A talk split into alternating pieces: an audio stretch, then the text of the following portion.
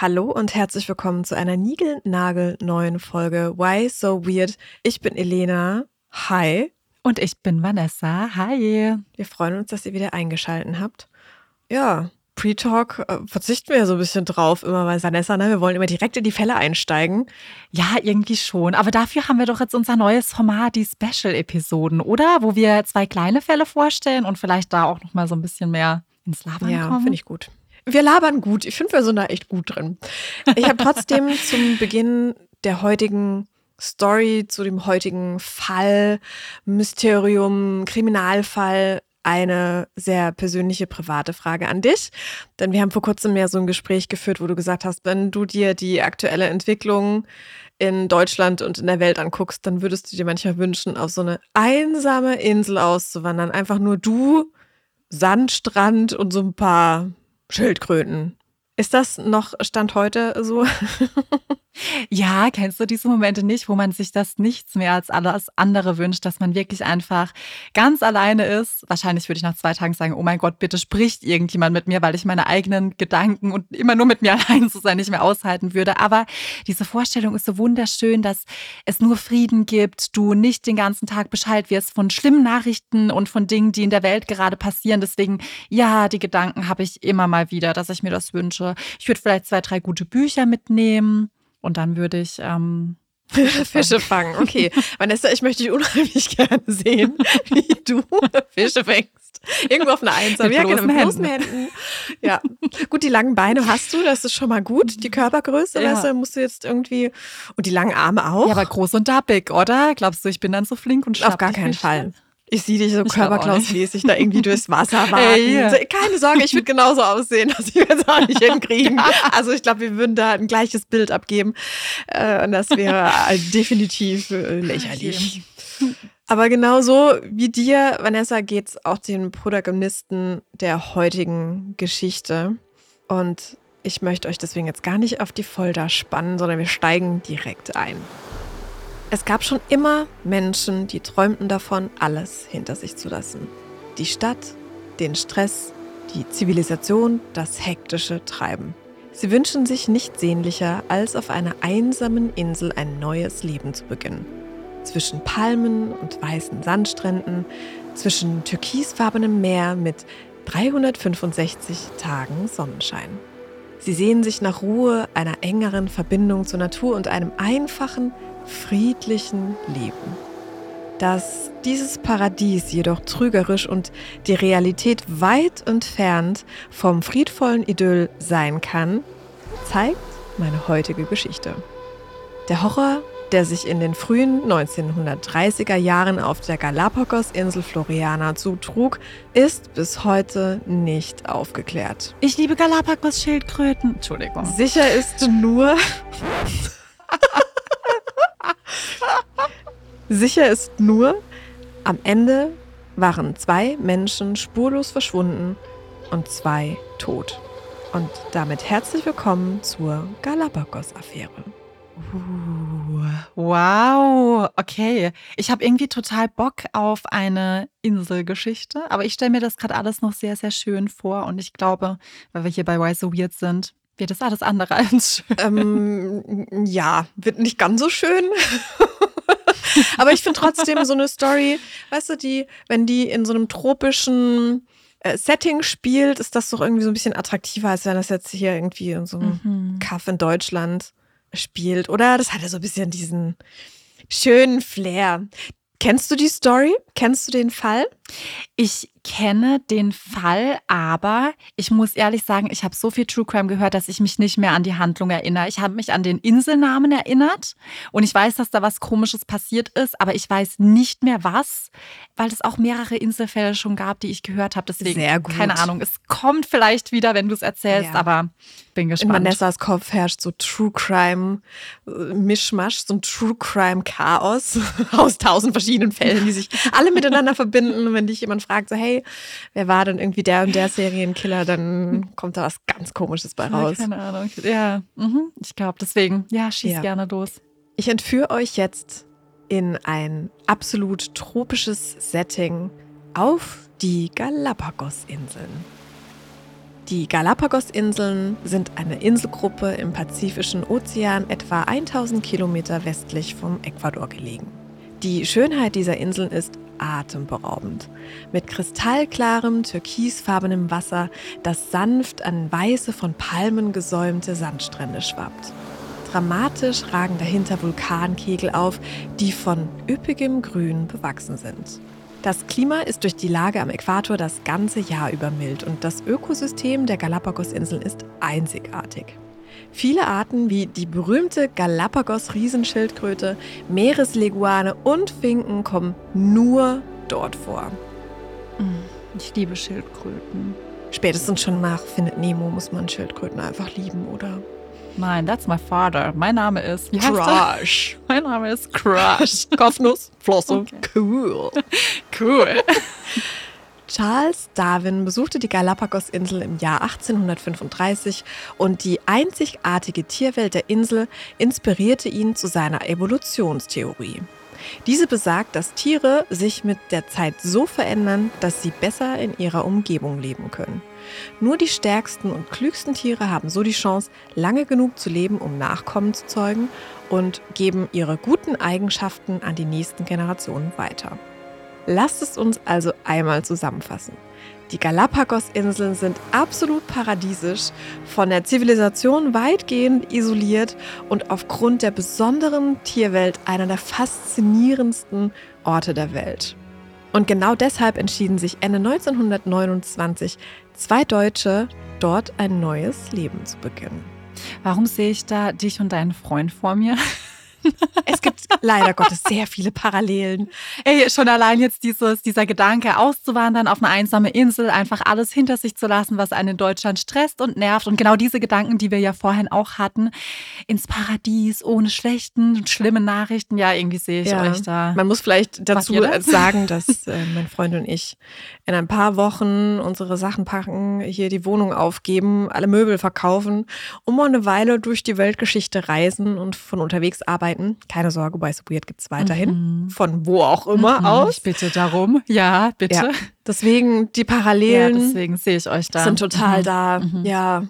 Ich hoffe nur nicht, dass wir so enden wie manche Leute okay. äh, hier in dieser oh Geschichte. Wenn, dann begleiten wir das äh, live mit dem Podcast. Dann kannst du jede Woche ein Update geben. So, hey, jetzt gerade ist die Situation noch weirder genau geworden. So. Und ähm, Vanessa, schick ein so. Helfen Sie mir. Wir haben doch vor kurzem über das internationale Zeichen äh, gesprochen für äh, der, der Hilferuf, ja. oder? Wo man die Hand, ja, die Hand so hebt. hebt und dann die Finger so einklappt. Ja, also mach das bitte nicht hier im Podcast, weil sonst breche ich direkt auf und mache mich ja. auf die Suche. Ja, dir. wir haben das leider Gottes äh, letzte Woche aus Spaß immer wieder gemacht. Ha, ha, ha, ha, ha, ha, in irgendwelchen Supermärkten. Also Leute, internationales nicht Zeichen lustig. für Hilfe, macht das bitte wirklich lustig. nur im Notfall. Nicht wie wir zwei Double das ja, einfach bitte. dann so aus Jux und Dollerei. In der Berliner In der Berliner U-Bahn, genau. Hallo, guck mal, lustig, lustig. Überhaupt nicht lustig. So, und jetzt tritt einer unserer ersten Inselbewohner aufs Parkett. Und wir reisen, um diesen Inselbewohner ein bisschen näher kennenzulernen, erstmal ein bisschen in die Vergangenheit. Und zwar ins Jahr 1895 nach Wolbach in der Nähe von Lörrach. Also gar nicht so weit entfernt, wo wir auch beide aufgewachsen sind. Naturvogel, Sonderling, Eigenbrötler. So wird der kleine Friedrich gerne mal genannt. Friedrich ist anders. Anders als seine vier älteren Geschwister. Und auch anders als die Dorfkinder, die er partout meidet und die hinter seinem Rücken über ihn tuscheln. Im Dorf gilt der sensible Junge mit dem wirren, rotblonden Lockenkopf als Sonderling und Eigenbrötler, der auch zu jähzornigen Ausbrüchen neigt.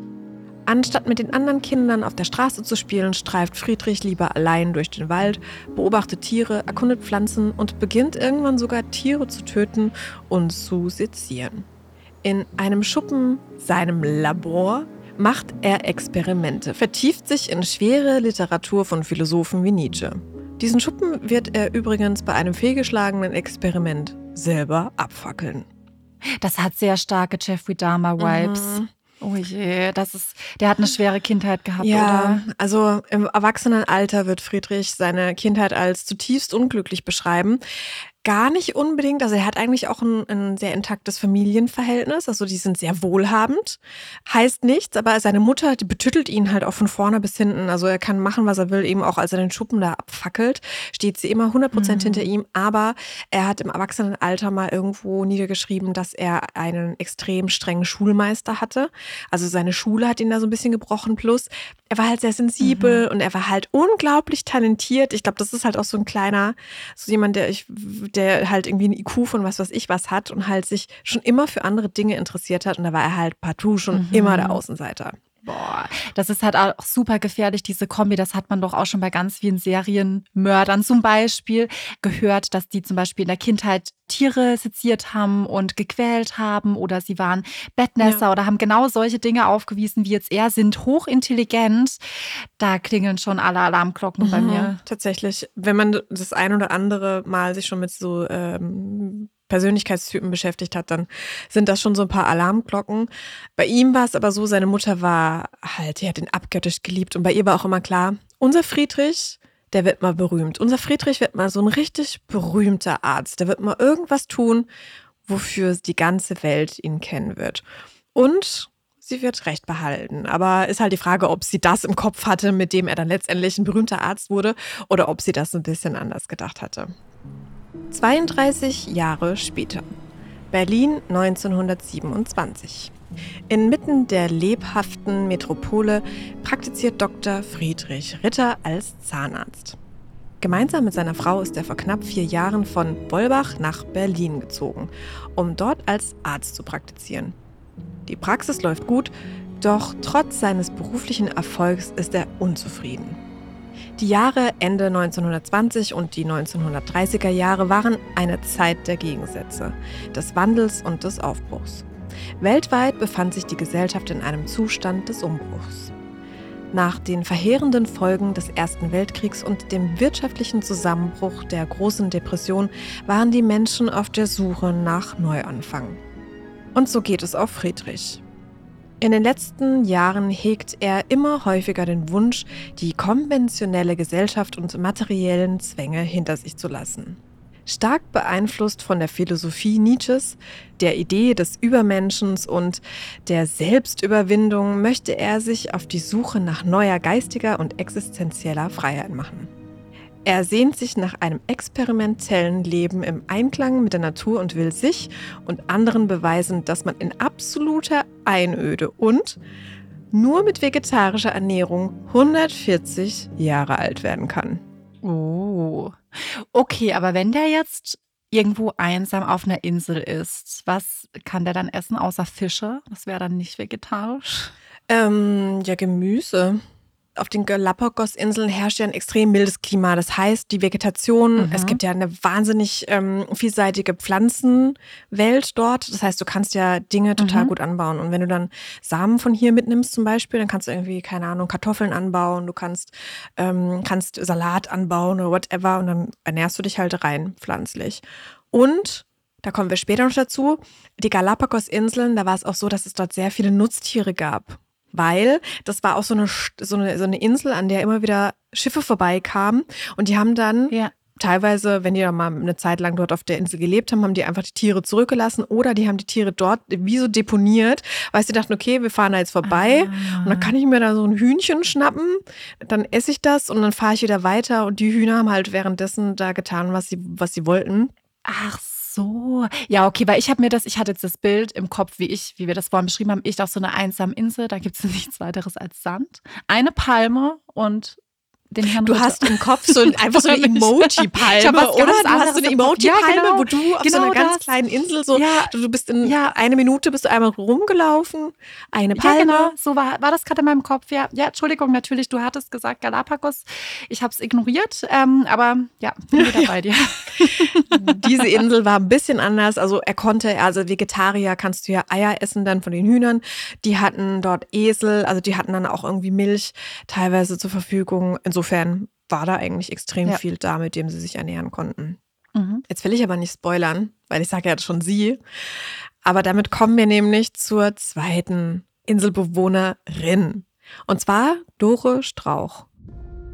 Als die Berliner Lehrerin Dore Strauch 1927 Friedrichs Praxis aufsucht, ist sie fasziniert von Ritter und seinen unkonventionellen Plänen, auf einer tropischen, unbewohnten Insel ein neues Leben zu beginnen.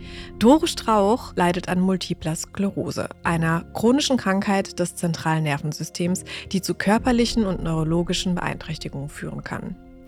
Der Gedanke an ein Leben in milderem Klima, weniger Stress und somit auch geringeren Symptomen lassen sie nicht mehr los.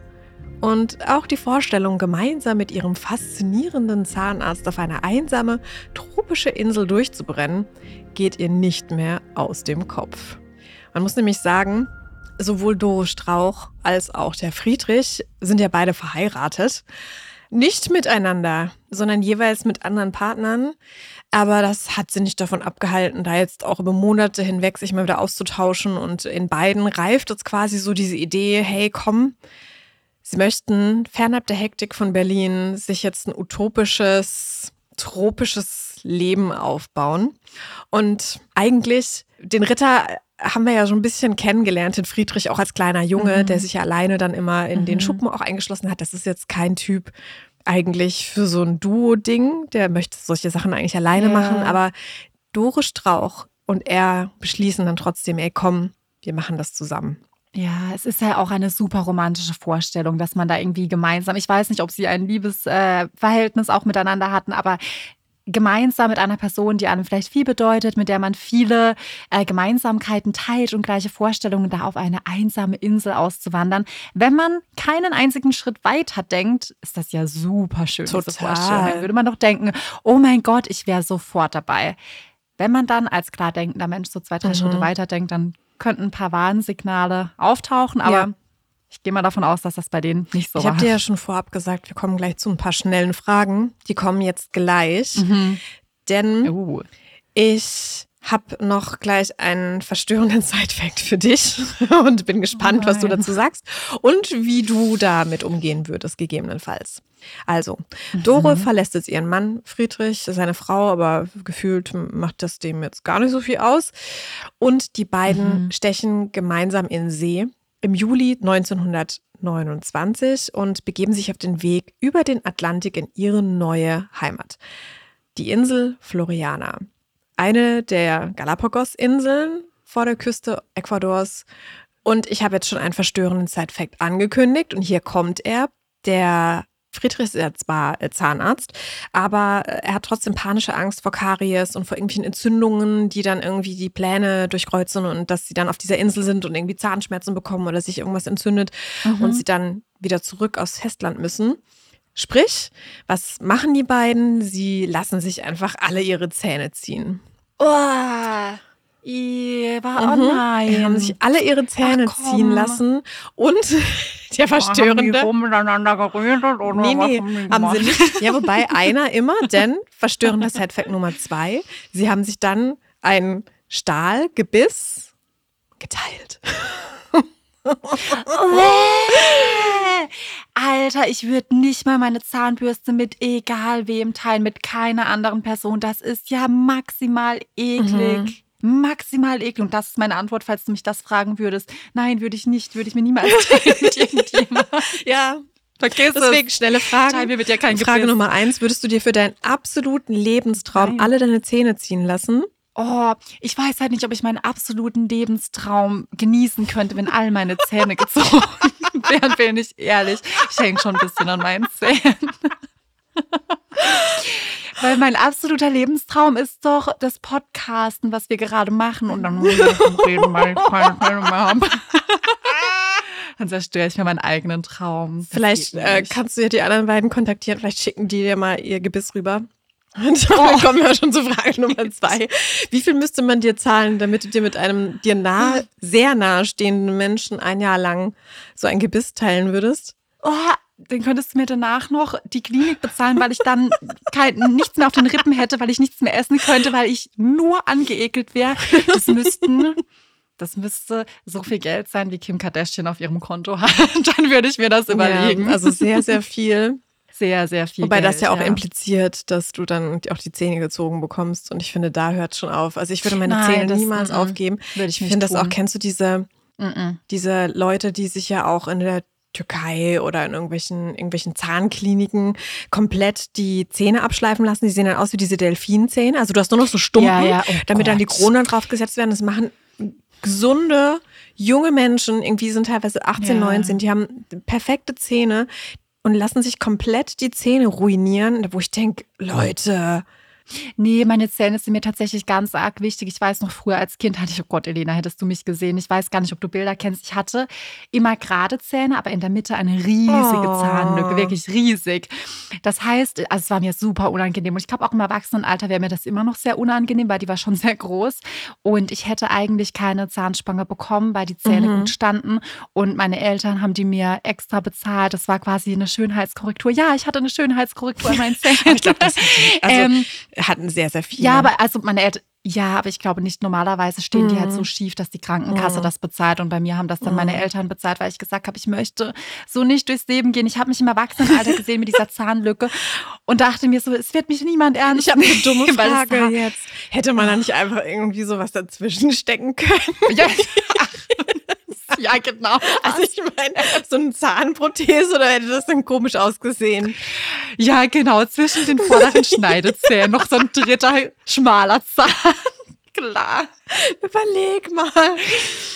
Dann, dann lieber die Zahnlücke wirklich. Und ich weiß, es gibt ja auch ganz viele Frauen, die, oder was heißt ganz viele, es gibt ja Models, bei denen sieht das super aus. Das ist deren Markenzeichen. Aber ich, Ja, ich finde Zahnlücken nicht. können ja. richtig schön aussehen. Ja, aber die war zu groß und in der Mitte und also wirklich so zentral in meinem Gesicht, dass ich nicht lachen Oh, wollte. hättest du super da so durchpfeifen Ja. können, weißt du? Das wäre vielleicht so ein Special-Effekt für unsere Podcast gewesen. Achtung, Vanessa, komm. du weißt ja, ich kann gar nicht pfeifen, aber du auch nicht, oder? Ja, Naja. ja. Deswegen, ich hänge sehr an meinen Zähnen und bin sehr glücklich, seit das ähm, korrigiert wurde. Okay, dann kommen wir zur letzten Frage. Ah, zur vorletzten. Würdest du, und da musst du auch sagen ja oder nein, schnell, würdest du mit einem dir fast noch unbekannten Mann auf eine komplett einsame Nein. Insel ziehen? Nein, nein, definitiv Nein, nein. ne? Würde ich auch nicht machen. Auf gar keinen Fall. Auf gar keinen Fall. Mm -mm. Never ever. Never ever. Also falls jetzt eine Zuschrift kommt, ich lehne danken. Genau, weil dir irgendjemand das schreibt, Vanessa, ich habe da so eine Insel gefunden, da lebt niemand, würdest du vielleicht mit mir dorthin auswandern? Äußerst Genau. Und dann teilen wir uns ein Gebiss. Und dann noch eine Frage, was würdest du, welche drei Dinge würdest du mitnehmen auf einer einsamen Insel? Oh, okay, das ist super schwer. Definitiv, ganz definitiv irgendein Buch, von dem ich nicht genug bekomme. Irgendwas, was ich Mhm. hunderttausendmal lesen könnte, das mir nicht langweilig ist. Ich würde irgendwas mitnehmen, womit ich Musik abspielen kann. Ist mir scheißegal, was es ist. Ob es ein Handy ist, wahrscheinlich schwierig vom Empfang her, aber dann irgend ein Handy, wo Musik drauf gespeichert ist oder ein iPod Plattenspieler. oder ein MP3-Player. ja, genau, ein Plattenspieler. Also ich bräuchte auf jeden Fall Musik. Ich bräuchte was zu lesen. Hm. Und dann irgendwie so ein Funkgerät, mit dem ich vielleicht einmal im Jahr doch Kontakt zu Außen aufnehmen könnte und kurz sagen, geht? genau, hallo. Ja. Ja. ja. Okay. Und den beiden ging es ähnlich wie dir. Ihnen war es auch ganz wichtig, Bücher mitzunehmen, weil gerade auch der Friedrich ja wahnsinnig belesen ist und ähm, gerade diese Philosophen Nietzsche ihn unglaublich fasziniert haben. Deswegen hat er Bücher mitgenommen, auf Schreibmaterial, weil er sich auch selber vorgenommen hat, dass er dort äh, auf dieser Insel schreiben möchte. Dann haben sie einige persönliche Gegenstände mitgebracht, einfach die praktisch für sie dort waren, weil sie ja auch ähm, eben ein Haus bauen wollen. Sie wollten ja dort eben auch einen Garten anlegen und da brauchst du so ein paar Werkzeuge. Und äh, ja, ansonsten haben sie natürlich aber trotzdem versucht, so spartanisch wie möglich äh, dieses Inselleben zu beginnen und äh, haben deswegen versucht, auf das Nötigste beschränkt dort anzukommen. Mhm. Im üppig bewachsenen Krater eines erloschenen Vulkans finden Friedrich und Dore ihre neue Heimat. Das warme Klima beschert dem Paar mehrere Ernten im Jahr. Sie bauen ein Haus und legen einen Garten an. Frühere Siedler hatten ihre Tiere auf der Insel zurückgelassen. Deswegen hatten sie Esel, Schweine und Hühner. Und zunächst sieht es so aus, als würde es den beiden an nichts fehlen. Ich habe noch eine kurze Zwischenfrage, weil ich stelle mir das krass vor, wenn wir beide uns jetzt entscheiden würden, auf eine einsame Insel zu gehen und dann einfach sagen, wir stechen in See. Hatten die irgendwie Vorkenntnisse? Und wie weit ist das überhaupt von dort, wo sie losgefahren sind? Wie lange haben sie gebraucht? Weil ich, das ist ja schon eine weite Strecke. Wie haben die das zu zweit Die sind gepackt? mit so einer Art, also die sind nicht selber mit dem Boot gefahren, sondern es gab ja auch auf dieser Strecke damals schon wie so eine Art Kreuzfahrtschiffe. Und die sind dann halt einfach mit so einem ah. großen Schiff mitgefahren und die haben die dann dort okay. ähm, bei der Insel rausgelassen. Es war auch so, okay. dass äh, sie immer wieder besucht wurden ähm, von irgendwelchen Milliardären, die auch mit ihren Schiffen äh, viel auf der See unterwegs waren, die da immer wieder vorbeikamen. Das war dann äh, auch so, dass es da manchmal so wie so klassische Konzerte auf der Insel gab, weil der Kapitän, dieser Milliardär, ein ähm, Cellist war es, glaube ich, war und quasi seine Forschungskameraden, die mit an Bord waren, haben auch Instrumente gespielt. Das heißt, die haben dann abends zusammengesessen am Strand und haben dann da ein, ein Quartett gespielt. Und da haben dann die beiden halt auch schon nach einer Weile gemerkt, puh, Kultur ist sowas, das fehlt uns tatsächlich. Also da hat man mm. schon auch so ein paar mm. Aufzeichnungen ja. gefunden, dass das was war, was ihnen gefehlt hat. So Musik und auch zu Konzerten mm. zu gehen. Und du bist ja doch auch einfach komplett abgeschnitten von der Zivilisation. Und ja. das Leben klingt total romantisch und total cool und fancy und abenteuerlich, aber letztendlich der Alltag holt dich ja auch dort ein und das war auch bei den beiden so. Ja. Da fing es relativ schnell an zu kriseln, denn gerade auch die Dore hat gemerkt, mit wem sie da eigentlich äh, ihre Heimat verlassen hat, denn äh, Friedrich entpuppt sich einfach als narzisstischer Egomane. Der zieht sein Ding durch, ohne Rücksicht auf Verluste, ohne Rücksicht auf die Bedürfnisse von seiner Partnerin. Da sind ja mittlerweile auch ein Paar er setzt permanent seinen Willen durch. Er widmet sich dem Lesen, der Literatur, dem Schreiben von morgens bis abends. Und Dore ist quasi diejenige, die zu Hause, ähm, die sich um die Tiere kümmert, die sich den Garten bewirtschaftet. Man darf ja nicht vergessen, sie leidet ja an MS und das äh, ist ja auch, sie humpelt auch. Sie hat auch einen, einen Gehstock, den sie teilweise braucht, um richtig gehen zu können. Ja. Und er ist halt so ein, ein Arsch, dass er halt so denkt, ja, komm, das, das macht sie schon. Er genießt so sein Leben in vollen Zügen. Er fühlt sich auch wahnsinnig besonders, wahnsinnig, wahnsinnig außergewöhnlich, dass er jetzt gerade da was schafft, was sonst noch niemand gemacht hat, dass sie quasi die modernen Robinson der Galapagos-Inseln sind. Und wie wir ihn ja auch schon ein bisschen kennengelernt haben, ist er eben narzisstisch, er ist äh, sehr ich-bezogen, er äh, ist auch ein Selbstdarsteller. Und ähm, so möchte er ihre Geschichte natürlich teilen. Also das reicht ihm jetzt nicht, da zu sitzen auf dieser Insel und sein Leben zu genießen, sondern er möchte mhm. Kontakt aufbauen wieder zur Zivilisation und möchte gefeiert werden als Held. Ah, Deswegen Scheiße. fängt er an zu schreiben. Letztendlich ist er so ein moderner Reiseblogger. Ähm, muss man ihm auch irgendwie lassen. Er hat gedacht, hey, wir erleben hier so tolle Sachen. Ich will das mit anderen teilen. Ich will andere auch inspirieren, vielleicht das Gleiche zu tun. Er erzählt, wie toll das Leben ist und er erzählt vom Alltag und hier und da und er feiert sich und sie sind Pioniere, die jetzt hier ähm, diesen Weg gewählt haben und er inspiriert halt einfach unterschwellig damit andere und verkauft ja. dieses Leben halt als besonders und als toll und das ist vielleicht auch spannend, ähm, weil du dich vielleicht auch gefragt hast, wie kommen denn diese Briefe und wie kommen denn die Stories überhaupt ja. in die Welt? Auf dieser Insel gibt es wie so eine Art Fass am Ufer und das wurde schon seit pff, Jahrhunderten, Jahrzehnten vorher genutzt, um dort quasi Briefe zu deponieren. Das heißt, weil ja immer wieder Seefahrer angekommen sind, die haben das dann da reingepackt und jemand anders hat es mitgenommen. Und der Friedrich hat einfach alle Briefe geschrieben, alles da verfasst und hat das in diese Tonne reingepackt mhm. und irgendwelche Schifffahrer haben das mitgenommen, haben das an die Presse weitergeleitet und dann wurden diese Geschichten überall abgedruckt in diversen Zeitschriften, sogar in der New York Times. Also das Ach, hat echt große Wellen geschlagen. Die wurden als die modernen Robinsons der Galapagos-Insel oder als moderne Adam und Eva verkauft. Verkauft sich natürlich gut, die Story. Ist ja auch trotzdem beeindruckend, was sie geschafft haben. Also ist ja jetzt nicht so, dass ähm, jeder einfach sein Leben in Deutschland hinter sich lassen würde und sich dort einen Alltag aufbaut und äh, auf einmal anfängt, irgendwas anzupflanzen, um zu überleben. Weil sie haben ja wirklich nichts außer das, was sie selbst erschaffen. Deswegen klar, es ist schon beeindruckend beeindruckend. Ja. Kann man nicht denyen. Absolut. Aber während äh, Friedrich sich jetzt im Ruhm suhlt und jeden Zeitungsartikel verschlingt und stolz ist, ähm, wächst bei der Dore so langsam die Unsicherheit und auch die Sorge. Denn auf der einen Seite wird sie natürlich auch, oder werden die beiden auch kritisiert gibt es natürlich nicht nur Lob mhm. auch von der Presse, sondern auch Kritik. Und zum anderen hat sie mittlerweile auch einfach Angst, dass irgendwann Leute sagen, hey, das klingt so toll, wir kommen auch auf diese Insel.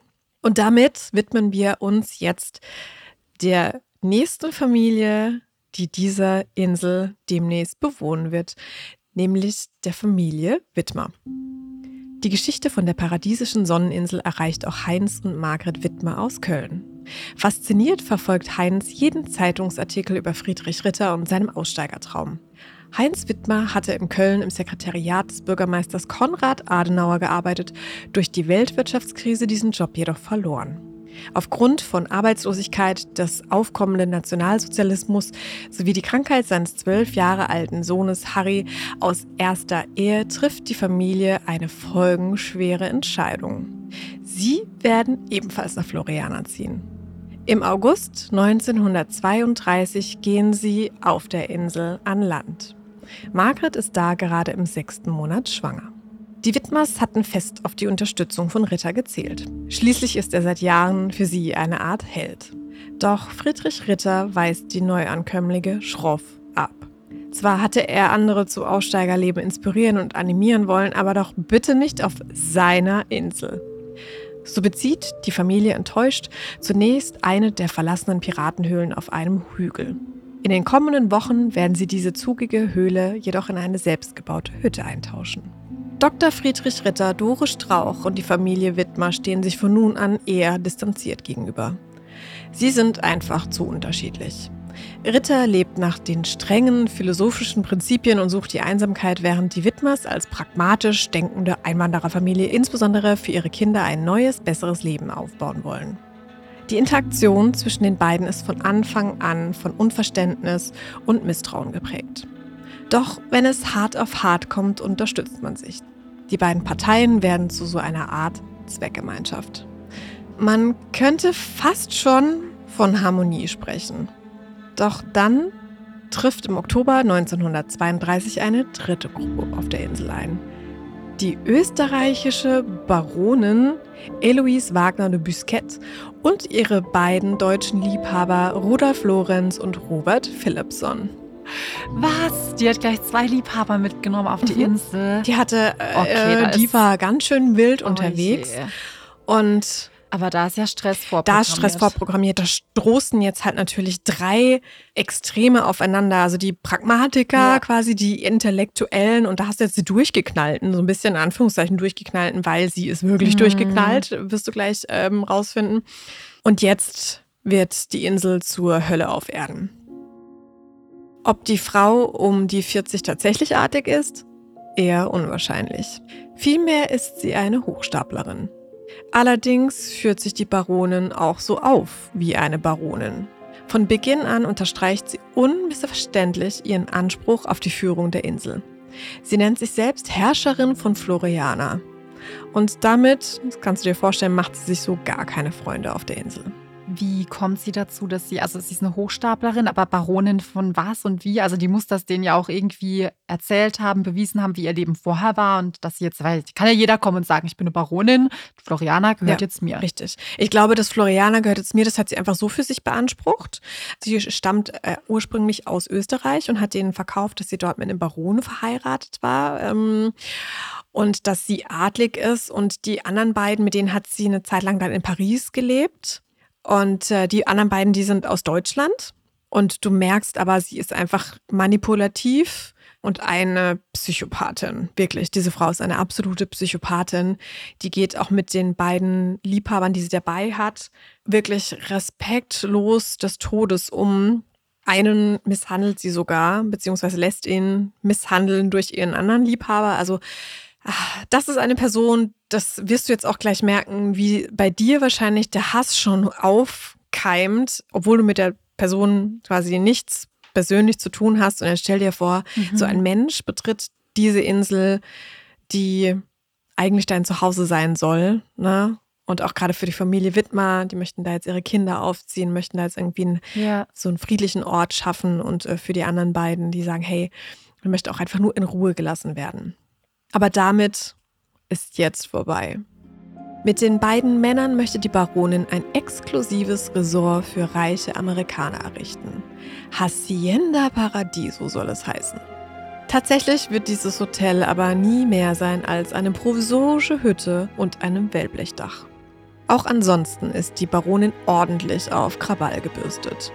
Sie beschlagnahmt Vorräte, unter anderem klaut sie Milchpulver, das für das Baby gedacht war, weil die Widmers hast du vielleicht ähm, noch im Kopf, sind ja, oder die Frau Wittmer ist ja schwanger auf die Insel gekommen, die hat inzwischen ihr Baby bekommen, da hat auch der Dr. Ritter ihr geholfen, das Baby auf die Welt zu bekommen. Er als Arzt stand ihr da zur Seite. Und das Milchpulver hat dieser äh, Milliardär mit dem Schiff, der immer wieder vorbeigekommen ist, vorbeigebracht. Und ähm, die drei haben sich das einfach geklaut, haben dann damit Cocktails gemischt, obwohl das ja Nein. für das Baby gedacht war. Mhm. Richtig, richtig übel. Sie. Oh, Cocktails mit Milch sind eh erstmal schon mal richtig Ew, eklig. Punkt Nummer widerlich. eins. Punkt Nummer zwei, wie gemein und respektlos kannst du eigentlich ja. sein, einem Kind die Milch wegzunehmen. Also das beweist ja schon, dass sie einfach gar kein Herz Null. hat. Sie hat überhaupt kein Herz. Sie ist wirklich auch, sie wird von Experten auch als Psychopathin eingestuft. Sie kontrolliert und durchwühlt die Post. Sie klaut auch, wenn da Geld geschickt wird ähm, oder wenn da irgendwie irgendwelche Dinge geschickt werden. Das klaut sie alles. Sie hat immer eine Reitpeitsche dabei und fuchtelt damit rum. Also wenn dann dir auch, ihr auch jemand doof kommt, gerade die beiden Geliebten, werden die auch mal richtig ordentlich, kriegen die eine ab. Sie hat eine Pistole dabei, mit der sie auch immer wieder rumfuchtelt äh, und sie scheut nicht, diese Pistole auch einzusetzen, wenn sie das Gefühl hat, irgendwie jemand kommt jetzt dumm oder wenn sie denkt, diese Leute sollen jetzt die Insel auch bitte verlassen. Da hat sie auch zum Beispiel einen dänischen Kaufmann, der vorbeigekommen ist, mit einem Bauchschuss so verletzt, dass der fast gestorben ist. Also den musste der Dr. Ritter dann auch retten. Oh, also krass, sie ist einfach okay. außer Rand und Band. Plus natürlich noch dieser lockere Lebensstil mit diesen, mit diesen Liebhabern, der stößt natürlich bei diesen mm. eher konservativen anderen Familien auch nicht wirklich auf Verständnis. Das heißt, sie wird innerhalb kürzester Zeit zum absoluten Hassobjekt der Insel. Und als wäre das nicht schon alles rücksichtslos genug, besetzt sie jetzt auch noch die Süßwasserquelle.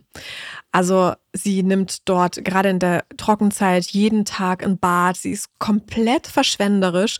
Und diese Süßwasserquelle läuft ja quasi von oben, kommt ja diese Süßwasserquelle aus dem Berg raus und läuft dann runter ins Meer.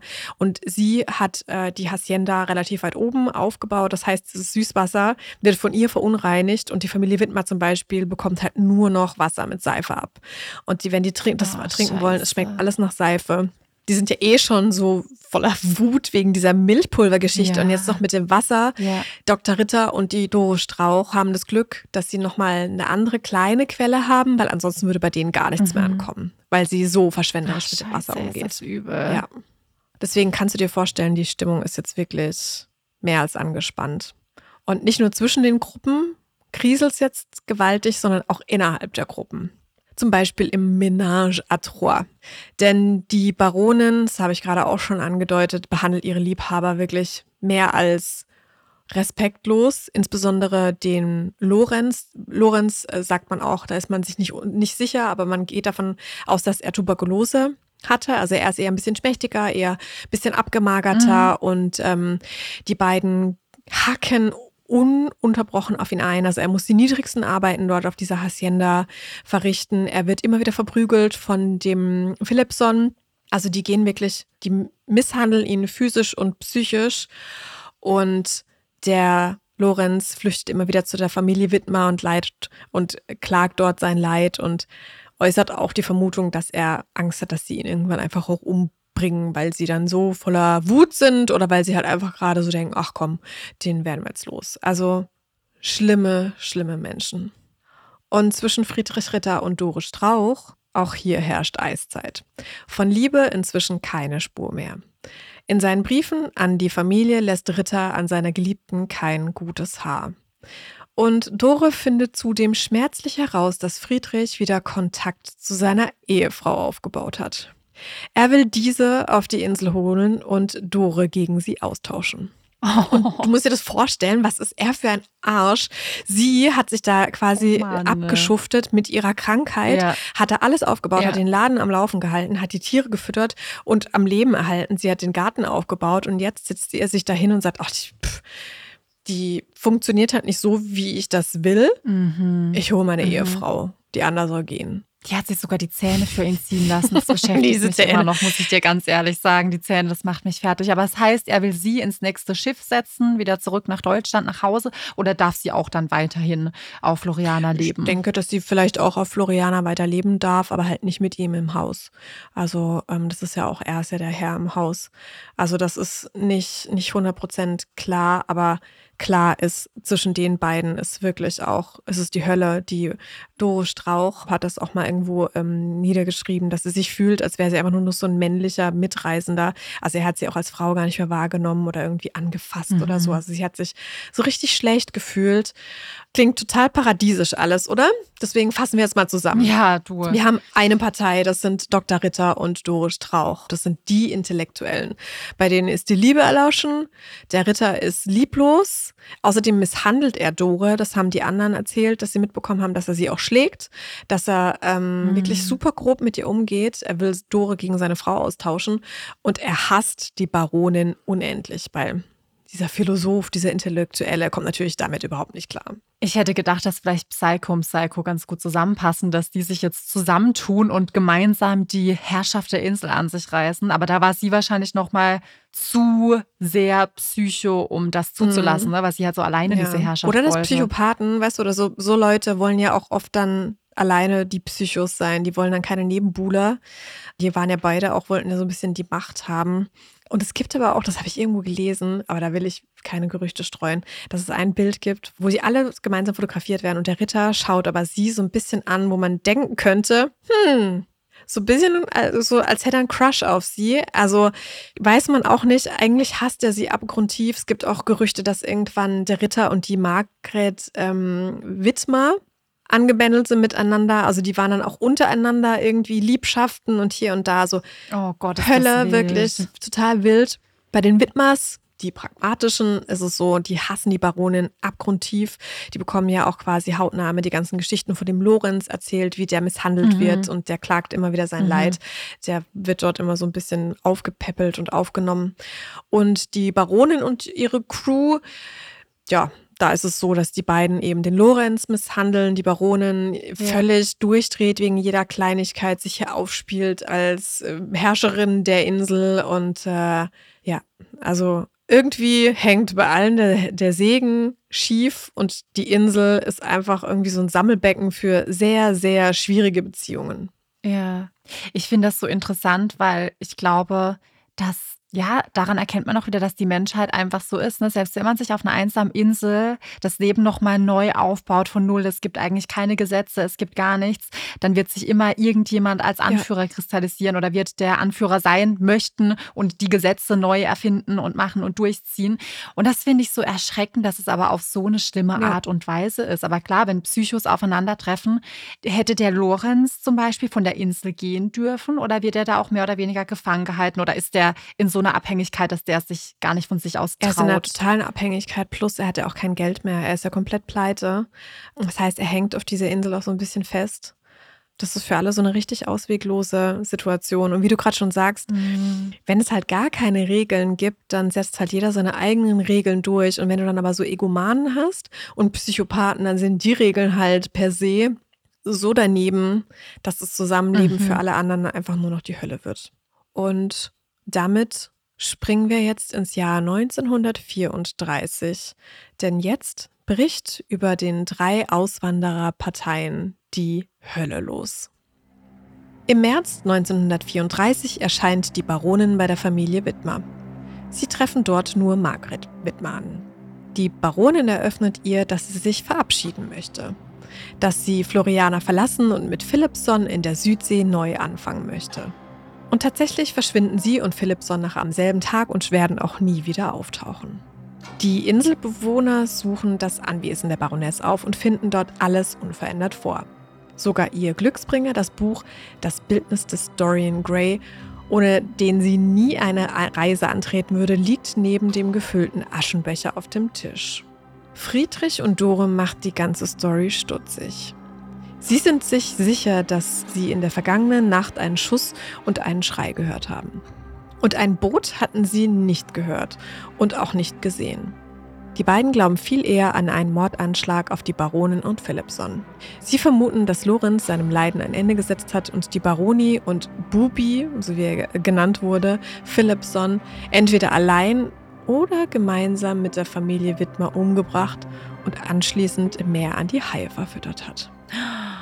Boah, krass. Und es ist tatsächlich so, also die beiden sind nie wieder irgendwo aufgetaucht. Okay, man weiß natürlich nicht, weil das ja so eine Hochstaplerin ist, ob die sich eine andere Identität zugelegt hat und irgendwo anders vor Land gegangen ist. Aber ja. weder ist ja. ein Schiff in der Nähe vorbeigekommen, noch äh, sind die irgendwo vor Land gegangen. Und es ist ja auch so, dass sie so eine Exzentrikerin ist und äh, sich der Presse und so auch immer wieder ähm, gezeigt hat und wollte im Mittelpunkt stehen dass es fast unwahrscheinlich ist, dass diese Frau untertaucht und nie wieder irgendwo gesichtet wurde und auch von der Presse nicht irgendwie ja. nochmal aufgegriffen wurde.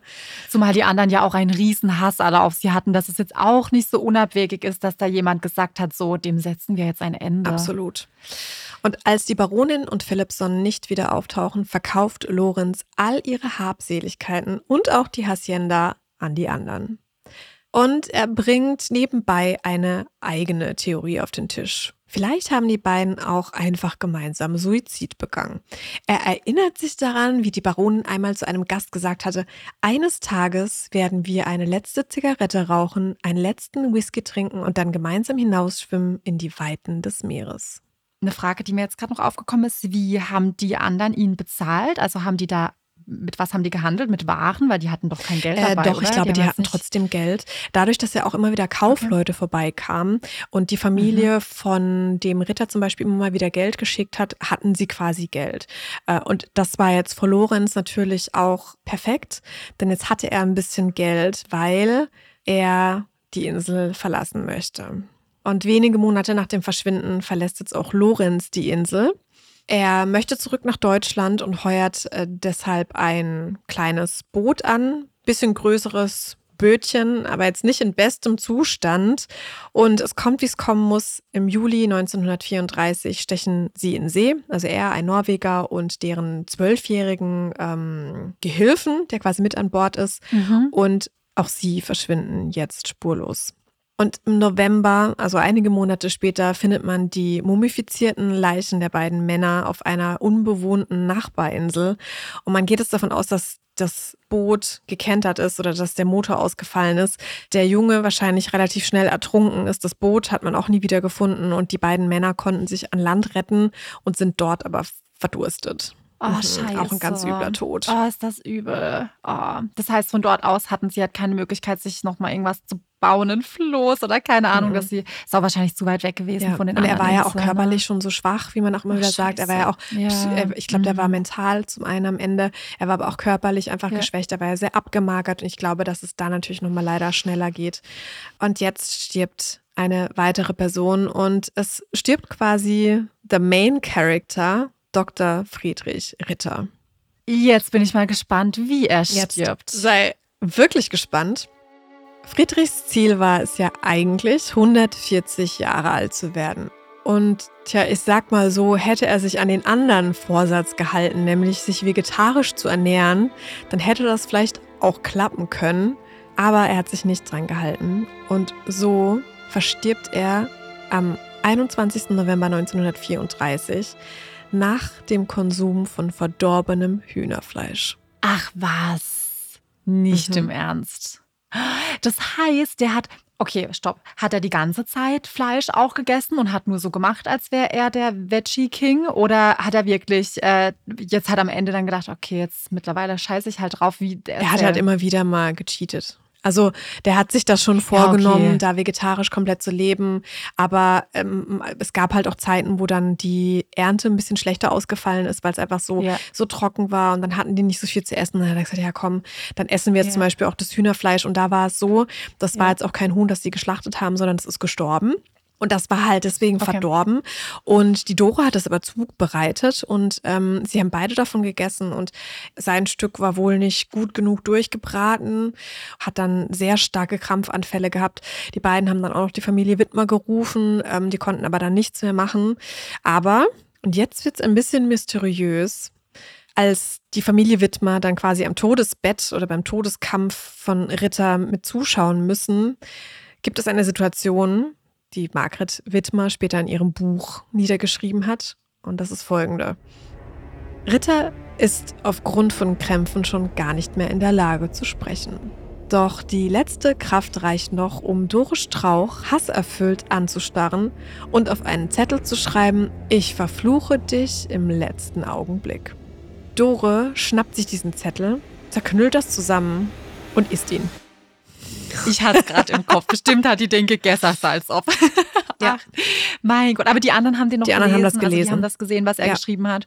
Ja. Okay. Das heißt, das macht sie jetzt verdächtig, dass sie vielleicht doch mit Absicht den Tod des Ritters ja. wollte. Und jetzt sind wir an vielleicht. dem Punkt angelangt, wo quasi Aussage gegen Aussage gegen Aussage steht. Also der Lorenzen sagt, äh, die beiden anderen, die haben sich selber umgebracht. Äh, Ritter mhm. und Dore glauben, dass äh, der Lorenz vielleicht auch mit Hilfe der Widmers die umgebracht hat. Ähm, die Widmers sind davon überzeugt, dass die Dore da auch dem Ritter einfach irgendwann quasi, dass das so eine Racheaktion war, dass sie da auch mhm. gesagt hat, mhm. hey, du blöder Sack, holst jetzt deine Frau hierher, du ja. schlägst mich, du ja. misshandelst mich. Ich habe quasi mein ganzes Leben aufgegeben, meine Zähne, meine Ehe. Und jetzt sitze ich hier krank, und habe einfach ein beschissenes Leben und dass sie dann quasi ihr Stück ein bisschen besser durchgebraten hat und seins halt nicht und dass sie ihn quasi hat sterben lassen. Aber auch die Dora hat ein Buch geschrieben, die hat gesagt, er hatte einen, einen, einen Herzinfarkt und ist dann friedlich eingeschlafen. Sie hat ihm noch Nietzsche vorgelesen. Oh. Das ist ihre Version. Und die Familie Wittmer sagt aber, das stimmt nicht. Ja, das ist ja super dumm, aber von ihr, wenn es andere Überlebende gibt, die das widerlegen können, dann hätte, wäre ich doch bei der Fleischgeschichte geblieben und hätte gesagt, hey, vielleicht war sein Stück einfach mehr kontaminiert ja. oder irgendwas. Ja, mega ja. blöd zu lügen da. Also, was heißt lügen, wissen wir ja nicht. Aber hätten die Widmers Grund, ähm, sie einfach so zu beschuldigen? Also hatten die eigentlich auch ein schlechtes Verhältnis miteinander oder hat es denen also hätte es denen was gebracht? Also die hatten jetzt auch nicht das beste Verhältnis miteinander, aber eigentlich hatten die keinen Grund. Also die zwei Frauen gerade, standen so ein bisschen auf Kriegsfuß miteinander. Man hat ja auch gesagt, also entweder, entweder der, vielleicht der Ritter, dass der vielleicht auch mal mit der Margret da irgendwie was am Laufen hatte, das ist aber auch nicht sicher. Aber die beiden Frauen, die waren nicht, nicht im Reinen miteinander. Aber es okay. macht eigentlich keinen Sinn. Es, es wurde dann das hat, hat jemand, ein Historiker, dann aufgegriffen. Es wurde dann so ein bisschen ähm, darüber überlegt, dass wenn die Widmers vielleicht auch am Tod der Baronin mit involviert waren, weil sie vielleicht gedacht haben, hey, komm mit dem Lorenz, wir machen das zusammen, wir helfen dem, das irgendwie zu vertuschen oder wir helfen ihm, da irgendwie vielleicht die Tat durchzuführen, dass sie dann auch in der Lage wären, ja. quasi so einer, so einer kranken Frau das in die Schuhe zu schieben. Aber es macht halt eigentlich keinen Sinn, weil sie haben eigentlich keinen Vorteil davon. Ja, voll. Es, es, findet ja jetzt auch kein Mordprozess statt auf dieser Insel mhm. oder irgendwas. Nee, deswegen. Nee. Ja. Und bei Margret ja. war es ja auch so, sie war ja diejenige, die die einzige Zeugin, die er behauptet hat, dass die Baronin sich bei ihr abgemeldet hat und dass sie gesagt hat, sie gehen jetzt auf ein mhm. Schiff, sie gehen weg. Das mhm. heißt, das hat ja die Margret mhm. gesagt. Also irgendwie hängt ja. sie da auch mit drin. Man hat aber bis heute nicht rausgefunden, was auf dieser Insel passiert ist. Also quasi, die haben sich alle gegenseitig umgebracht. Man weiß aber nicht, wer was getan hat. Und die Behörden von Ecuador, die haben aber selber gerade politisch so viel um die Ohren und haben jetzt nicht die Kapazitäten, da jetzt irgendwie so, ein, so, ein, so eine riesige Untersuchung durchzuführen. Das heißt, die Untersuchungen sind relativ lasch und sie lassen dann die Doris Rauch relativ schnell auch zurück nach Deutschland und das Dritte Reich äh, abziehen, weil sie gesagt haben, ja, okay, sie finden jetzt hier keine keine Indizien und sie haben dafür auch gar keine Zeit, dass da so ein paar verrückte deutsche Aussteiger sich gegenseitig die Köpfe einschlagen. Und äh, so bleiben nur die Wittmers zurück. Sie bekommen ein weiteres Kind auf der Insel. Äh, Heinz Wittmer stirbt 1963 und Margret Wittmer ist am Ende die einzige, die wirklich, wirklich alt wurde auf der Insel. Sie erreicht ein biblisches Alter von 95 Jahren. Das heißt, sie lebte 68 Jahre auf Floriana Sie stirbt dann 2000 und sie haben äh, dann das Hotel selbst eröffnet. Also nicht für Millionäre, sondern für so Abenteuerreisende, die äh, mhm, Wittmer Lodge. Mhm. Und es wird heute von ihrer Tochter Ingeborg betrieben. Aber es bleiben natürlich wahnsinnig viele Fragen offen nach wie vor. Also es ist auch so, diese Ingeborg und die Nachkommen von der Familie Wittmer, wie man die drauf anspricht, die reagieren da sehr äh, allergisch drauf, wenn man ihnen Fragen stellt ja, in diese Richtung. Ja. Und man hat halt keine Ahnung, wer hat Friedrich ermordet, wer hat die beiden anderen potenziell ermordet. Ähm, man fragt sich zwischendurch auch, mhm. ob es einen Fluch gibt auf der Insel, weil äh, die Ingeborg, also die Tochter von der Margret, die hat auch einen Mann dann irgendwann, der kommt aber auch, der verschwindet auch spurlos, wird nie wieder gefunden. Der Harry, der, der Junge mit der, mit, der, mit der Behinderung, der, ähm, Sohn von den Widmers, der ertrinkt im Alter von 33 Jahren bei einem Bootsunfall dort auch ähm, äh, in der Insel, äh, um die Insel herum. Also es passieren einfach sehr viele Unfälle. Ja, wobei ich finde jetzt, das Ertrinken klingt schon plausibel, weil das kann ja tatsächlich sein. Und die leben ja jetzt auch nicht so, dass da weißt Rettungsschwimmer in der Nähe sind, sondern die sind ja trotzdem auf dieser einsamen Insel. Du wirst vielleicht schneller krank, beziehungsweise nicht schneller krank, aber wenn du krank bist, hast du nicht die Hilfe, die du jetzt hier in der Zivilisation hättest. Kann ich mir schon vorstellen, dass die passiert, aber das Verschwinden ist halt mhm. komisch. Und die Kinder, aber die Ingeborg und der, wie, wie hieß der Harry? Andere? Der Harry, die waren ja dann noch klein, als das alles passiert ist, oder? Dieses mhm. Verschwinden und mhm. Morden. Ne? Das heißt, die wissen vielleicht selbst gar nicht, was da wirklich passiert ist, ja. oder? Ja, also, richtig. Könnte richtig. sein. Die wissen, die haben das ja denke ich, nicht mitbekommen unbedingt. Ähm, weiß jetzt nicht, ob man das den Kindern unbedingt erzählt hat. Ähm, ja, ja. Und zumal wollen oh, die natürlich krass. auch nicht irgendwie ihre Familie da ähm, beschmutzen mit irgendwelchen Dingen, die die vielleicht getan haben. Es ist ja auch ihre eigene Mutter. Mhm möchte man natürlich nicht sagen, hey, die hat da mit dem Mordfall mit drin gehangen. Man versucht da einfach so ein bisschen ja, den Schleier des Schweigens drüber zu hauen. Hä, mega komisch. Also richtig komisch. Ich, ich finde, die Geschichte wäre noch irgendwie plausibel gewesen bis zu dem Zeitpunkt, dass dann der Mann von der auch ja. noch verschwindet. Weil alles andere, klar, ich denke, dass es vielleicht wirklich geplant war, der Tod von, von dem Ritter vielleicht. Äh, und auch, dass die Baronin und der Liebhaber verschwunden sind, kann man sich irgendwie alles noch logisch erklären, auch wenn man keine Beweise hat. Aber dass der andere Mann, der neue Mann jetzt auch noch verschwindet war ja, also das war der Mann von ihrer Tochter, also das war quasi von der Margret, der Schwiegersohn. Und die waren auf einem Jagdausflug ja, genau. unterwegs und da ist er einfach spurlos verschwunden. Man muss aber auch dazu sagen, wie du es gerade schon so schön gesagt hast, das ist halt es ist halt jenseits der Zivilisation und wir leben hier in Deutschland da teilweise mhm. auch einfach sehr, sehr sicher. Weißt du, so, es gibt Ampeln, ja, es gibt irgendwie Zebrastreifen, die Autos sind irgendwie tausendfach gesichert mit irgendwelchen ähm, Airbags und es ist, und das Leben ist trotzdem mhm. relativ sicher aber dort auf einer einsamen Insel, du bist ja sämtlichen äh, Naturgegebenheiten ausgeliefert. Wenn du dich irgendwie blöd verletzt ja. und das entzündet sich, kann das dein Todesurteil sein. Wenn du irgendwie vielleicht auch ja. blöd eine Klippe runterstürzt, dann bist du auch, findet dich niemand. Wenn du irgendwie im Meer, vielleicht wenn dich ein Hai, also ein Hai greift dich da eigentlich ja nicht an, aber da kannst du dich halt, da kannst du auch irgendwie Leichen da reinpacken, die, die Haie schnappen ja, sich klar. das dann, da bist du dann weg auf Nimmerwiedersehen. Also da gibt es so viele Eventualitäten drin das ist halt, die Insel ist halt wild. Und die hat sich halt teilweise das geholt, was sie äh, wollte. Boah, das ist so Heftig, krass. Ne? Ich finde, Mann, das macht einen das Bild total kaputt, was man hat, was wir am Anfang auch hatten ja. von der einsamen, schönen Insel, auf die man ganz alleine geht. Und ja, steht das auch auf eurer Liste? Elena? Steht der Florian auch nicht. auf eurer? Ich muss sagen, ich hatte die Galapagos-Insel noch gar nicht so auf dem Schirm. Aber ich muss sagen, ich fände es mega geil, einfach auch in dieses Hotel von den Widmers zu gehen. Ich fände es ich fänd's richtig cool. Gruselig, gruselig irgendwie, mhm. gruselig. Spannend, spannend auf jeden Fall, weil man sich das dann alles, was du jetzt erzählt hast, man hat ja Bilder dazu ja. im Kopf, wenn man das ja. dann sieht, wie das wirklich ja. war und wie das dort aussieht. Es waren auch teilweise Leute da, die haben das äh, gefilmt. Also Leute, wir werden euch das ah. alles auf Social Media verlinken. Es gibt Filme, es gibt Hollywood-Verfilmungen, es gibt Dokumentationen, es gibt Dokumentarfilme über die. Also es gibt wirklich auch Schwarz-Weiß-Aufnahmen von allen. Es gibt Bilder von, der, von, von allen. Es gibt ja gemeinsame Bilder. Also also es ist wirklich so geil. Es ist so eine Reise in die Vergangenheit auf eine Ach, einsame cool. Insel. Man sieht auch, wie die das alles aufgebaut ja. haben am Anfang. Also ist schon echt cool. Der Fall zieht einen so richtig rein. Ist schon cool. Mhm, mhm. Oh, das, ich freue mich richtig auf die Bilder. Ja, da bin ich ganz gespannt drauf. Echt, das ist schon echt, ist halt einfach ein spezieller Fall. Und ich habe jetzt am Ende zum Abschluss äh, dazu auch nochmal zwei Zitate mitgebracht, weil ich finde, das trifft es relativ gut auf so einen Punkt. Ein Zitat von Buchautor Marco Straub zum Beispiel. Der hat Folgendes gesagt. Drei unterschiedliche Parteien mit so unterschiedlichen Zielen auf einer kargen Insel, wo es kaum Trinkwasser gibt. Dass das nicht gut gehen konnte, war mehr oder weniger abzusehen. Dazu kam eben, dass sich auch innerhalb der jeweiligen Parteien innere Konflikte gebildet haben. Bis auf die Widmers. Die haben scheinbar immer zusammengehalten und das hat dann wohl auch letztlich dazu geführt, dass sie die einzigen Überlebenden dieses Dramas waren. Und der Kriminologe Lösel geht in ähnliche Richtung. Er sagt, sie alle waren enthusiastisch, aber sie haben keine gemeinsamen Normen und Bindungen zwischen den Gruppen entwickelt. Dann gilt, was Darwin festgestellt hat. Die Natur ist kein friedliches Paradies. Es überlebt der Stärkste oder der am besten angepasste. Und das waren in dem Fall die Widmers. Das ist so krass. Ähm wie wir vorhin schon gesagt haben, dass man das feststellen kann, wenn man ein paar Leute auf eine einsame Insel packt.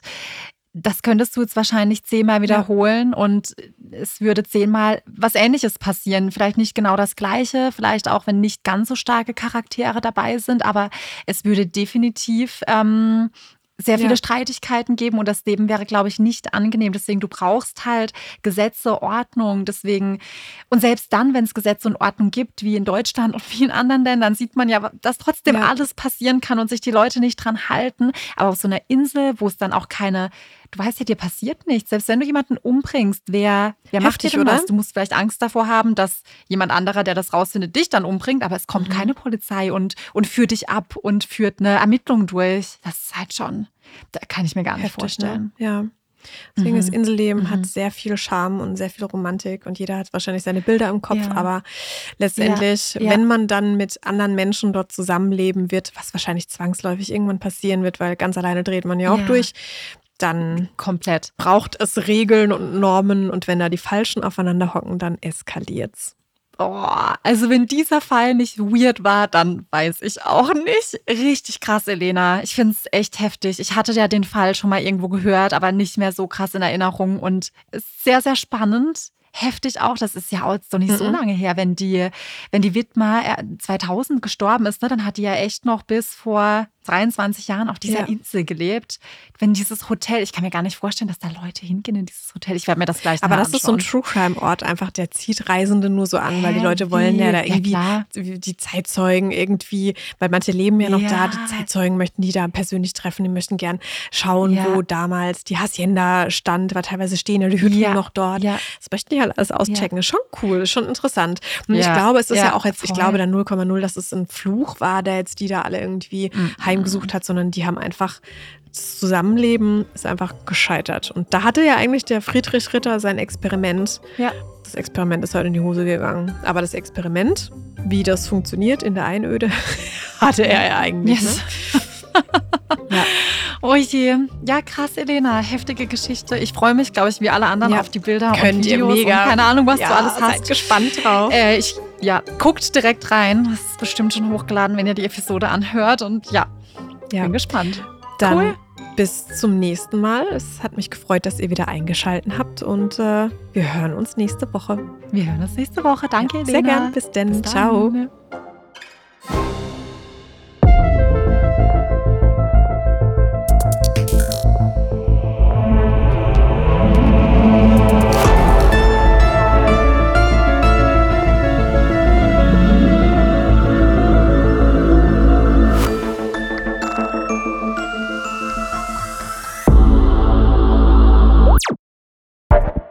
Dieser Podcast ist eine Produktion von Audioflow.